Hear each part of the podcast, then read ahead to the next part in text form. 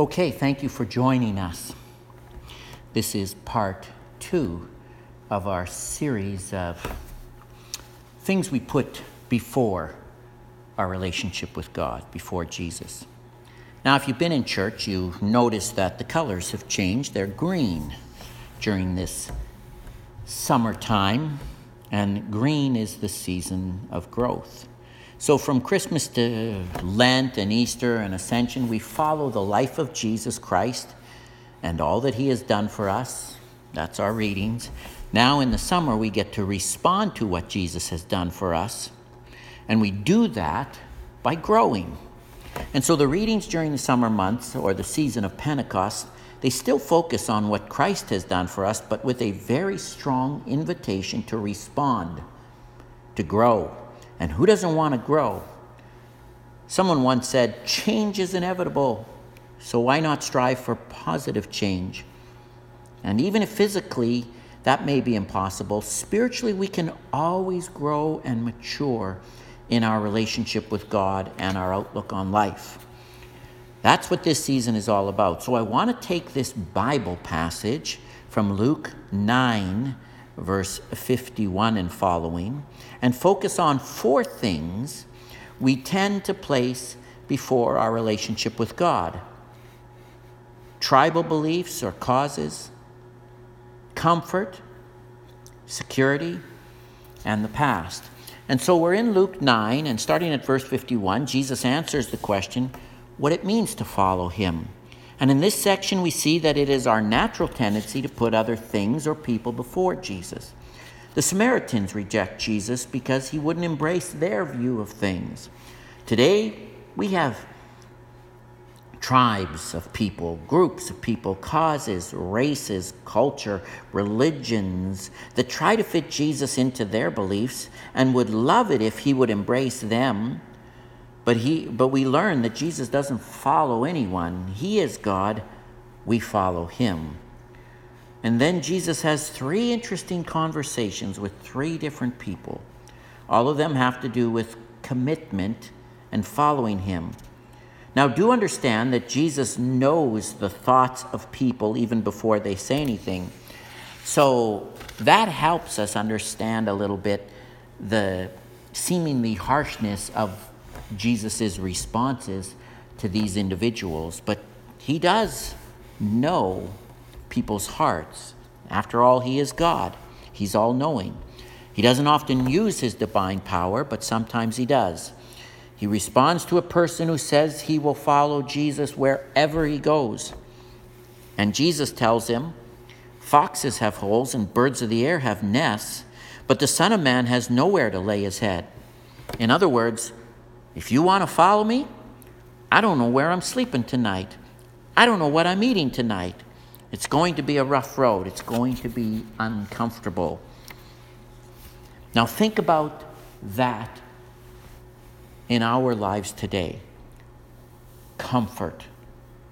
We treasure comfort. Think about how much money and effort we spend on comfort and convenience. There's nothing wrong with wanting to be comfortable, but we're not to put that before Jesus. We can't put comfort before our Savior very simple example would be like worship. On one hand, you got worshiping Jesus with your fellow believers. On the other hand, you've got the comfort of sleeping in. Hmm. What should be our priority? And then think about what Jesus did for us. Yeah, he did not choose the comfortable way by any means. He resolutely marched to Jerusalem. And yes, it was a long walk, but that's not the uncomfortable part. Because he came to save us from sin, death, and the power of the devil. And in order to do that, he had to be rejected, mocked, and ridiculed, suffer and die on the cross. And because he is God, he knew that would happen to him and yet resolutely he walked to his death. Nothing comfortable about that. And by the way, you can listen to an expanded discussion of putting tribal beliefs and or comfort before Jesus on part 1 of the podcast. Today we're going to talk about Jesus before security.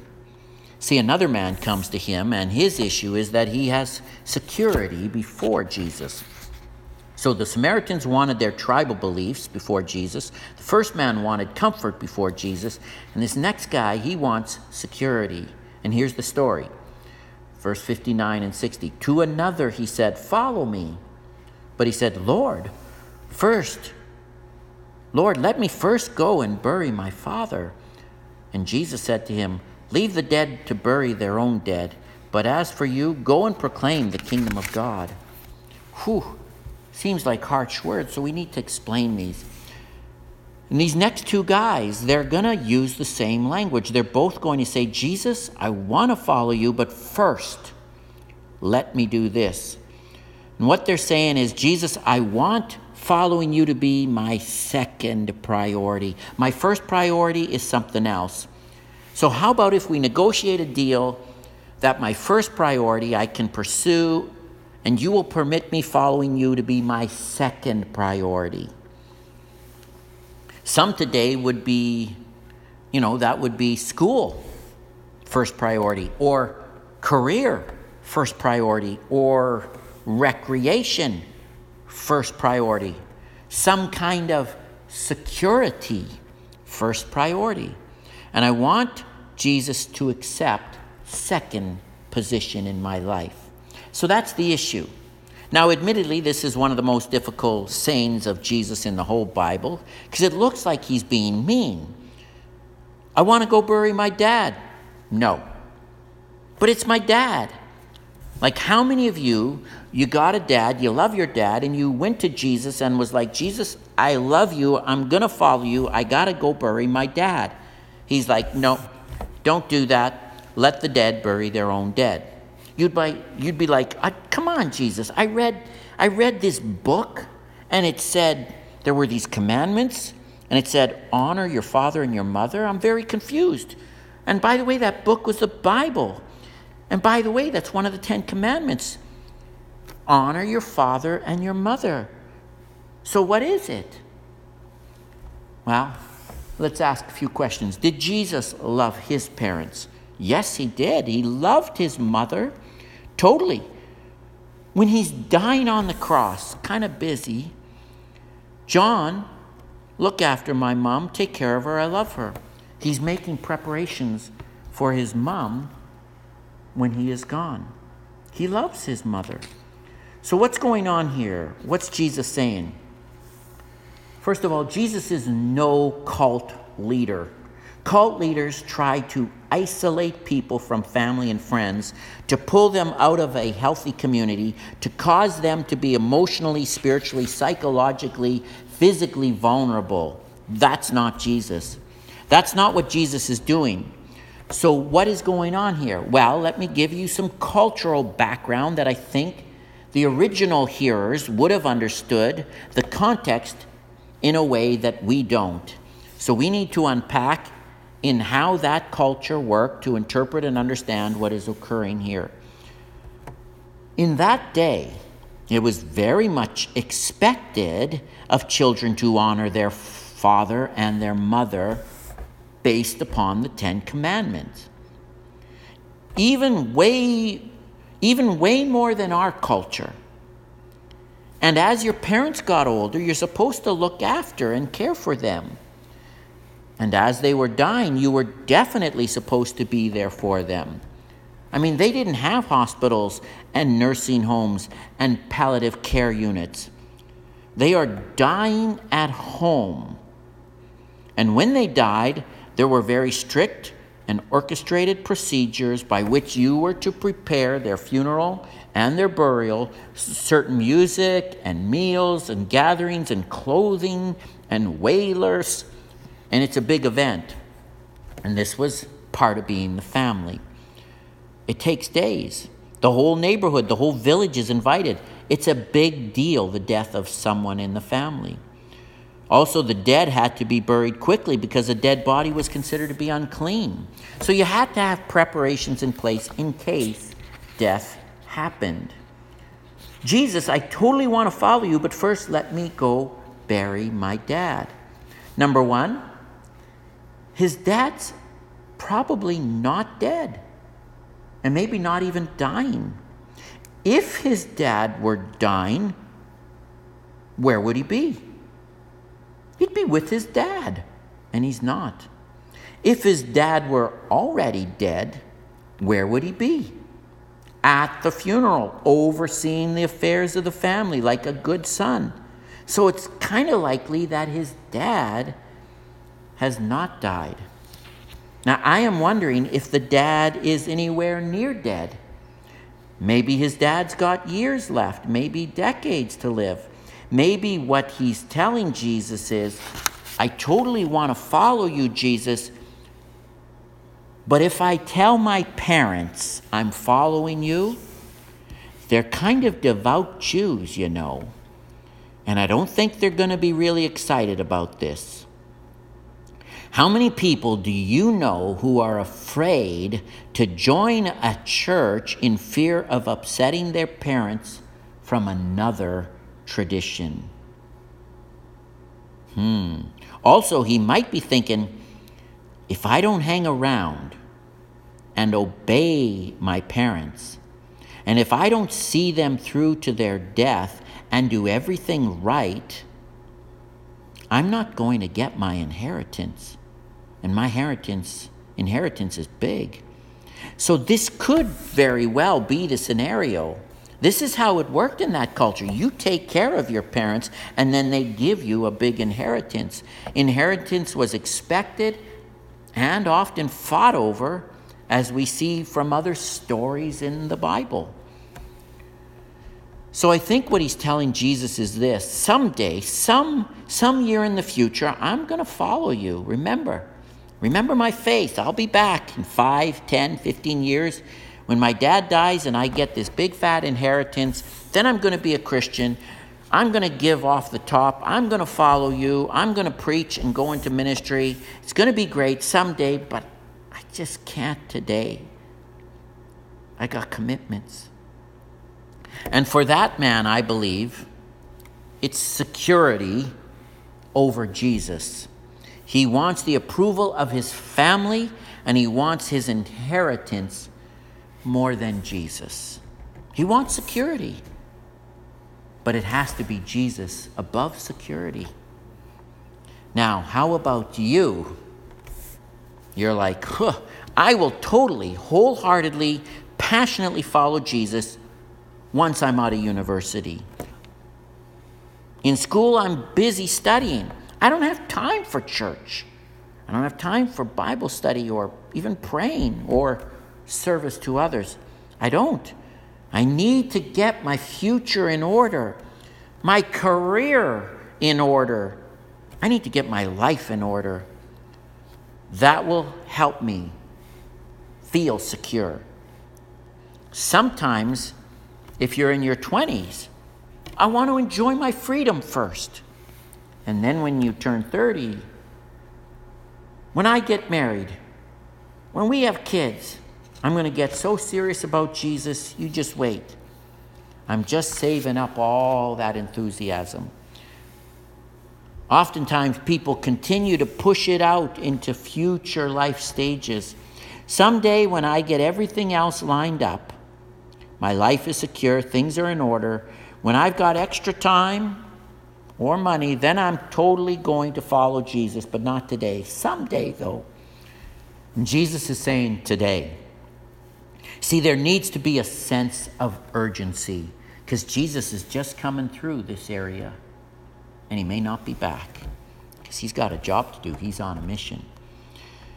And when he says, let the dead bury their own dead, what he's saying is this Someday your parents are going to die, and those who are spiritually dead, unbelievers, they can even bury the physically dead.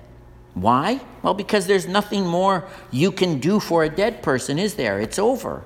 There's no reincarnation, there's no second chance of salvation.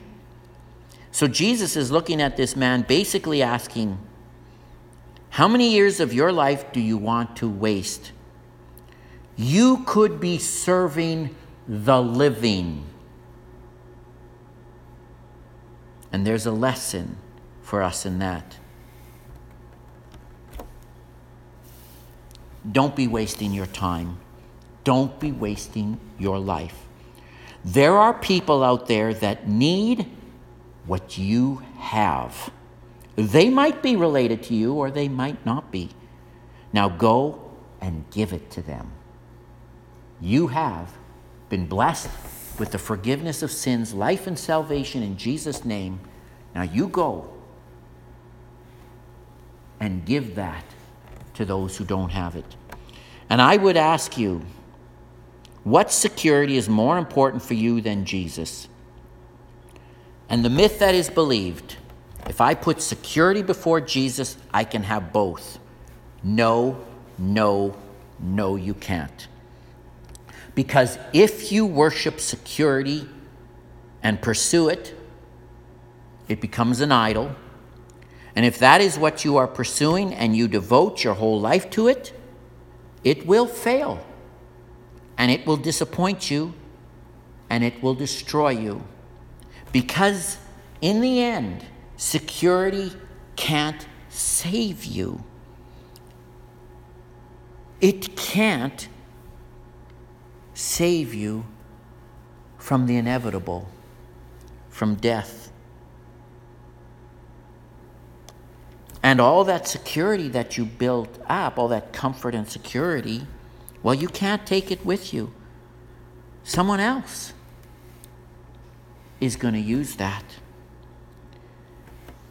But if Jesus is in first position, the rest of life will work itself out because your future is a secure one in Jesus Christ.